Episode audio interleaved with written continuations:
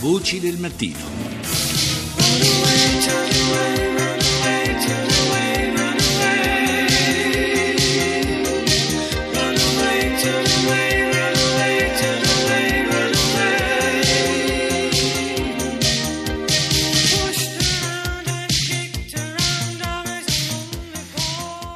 Una vecchia canzone dei Bronski Beat, eh, la voce di Jimmy Somerville, 1984, il titolo Small Town Boy, un ragazzo di una piccola cittadina, una storia che eh, è un testo che ci introducono al tema che vogliamo affrontare adesso.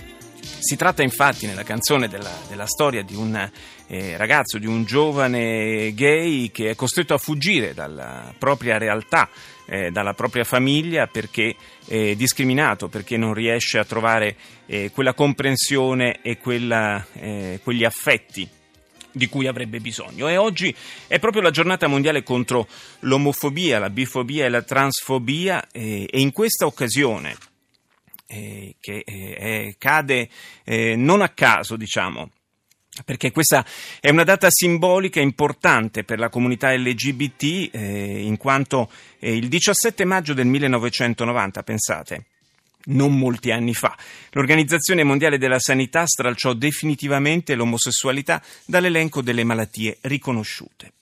È nostro ospite Fabio Corbisiero, docente di scienze sociali all'Università Federico II. Buongiorno. Salve, buongiorno. Lei è coordinatore scientifico dell'osservatorio LGBT della, dell'Università Federico II. Oggi eh, in Italia, soprattutto per quanto riguarda i giovani, eh, quali sono ancora le difficoltà eh, che incontrano e le, eh, gli ostacoli, le diffidenze, magari anche nell'ambito eh, familiare e scolastico? Sì, sono notevoli, abbiamo eh, ancora centinaia di casi all'anno in cui eh, giovani alunni, alunni di, di, scuole di ogni ordine e grado sono bullizzati, sono vittime appunto di, della cosiddetta violenza omofobica eh, nelle cerchie relazionali della scuola ma anche in famiglia come, come ha detto. Si tende fondamentalmente ad opacizzare le relazioni omoaffettive e a rendere dire, gli ambiti in cui queste persone vivono eh, eterosessiste. In occasione proprio della giornata mondiale contro l'omofobia, i ragazzi del Refuge eh, LGBT di Roma, casa famiglia per ragazzi e ragazze vittime di omofobia e discriminazioni in famiglia, una eh, iniziativa della Croce Rossa di Roma e del Gay Center, hanno scritto una lettera aperta. Ve ne vogliamo proporre un passaggio.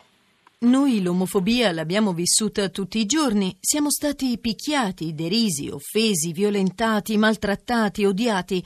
Siamo stati allontanati dalle nostre famiglie o siamo stati costretti ad allontanarcene.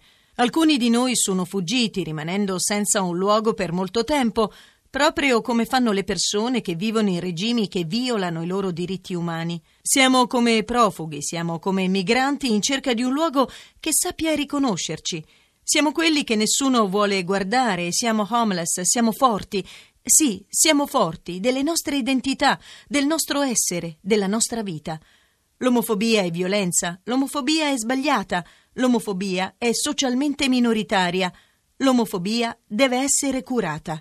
Queste sono alcune delle cose che vorremmo dire ai padri e alle madri che hanno figli e figlie omosessuali e che non li accettano.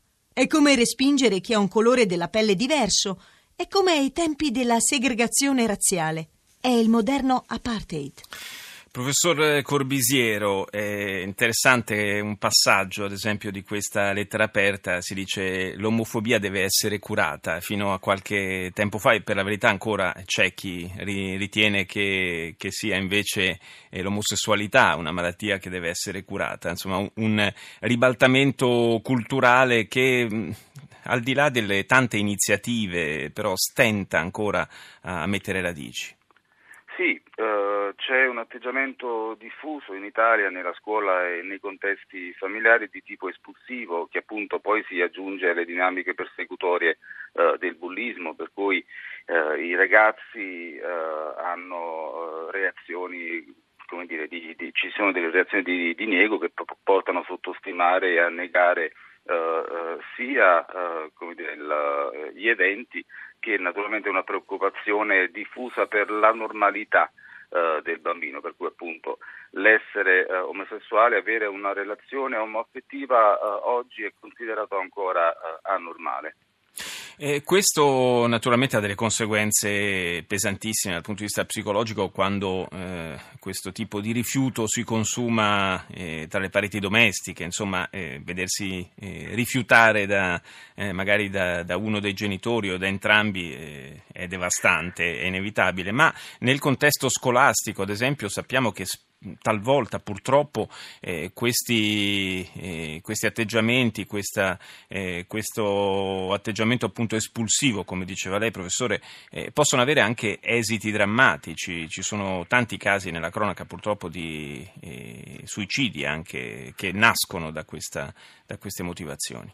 Sì, come ha detto, eh, purtroppo l'Italia registra ancora ogni anno dei eh, suicidi eh, di eh, alunni, di studenti, di persone eh, vittime di eh, omofobia e purtroppo la, la vittima incontra particolare difficoltà a chiedere aiuto agli adulti. Uh, questo a scuola e anche in famiglia c'è come dire, il timore di deludere le aspettative dei genitori, c'è il timore di deludere le aspettative uh, del gruppo dei pari degli stessi eh, insegnanti e peraltro appunto c'è ancora dire, una, una diffuso comportamento, un diffuso atteggiamento di pregiudizio legato appunto a stereotipi di genere e a stereotipi eh, legati appunto all'orientamento sessuale anche in ambito eh, scolastico.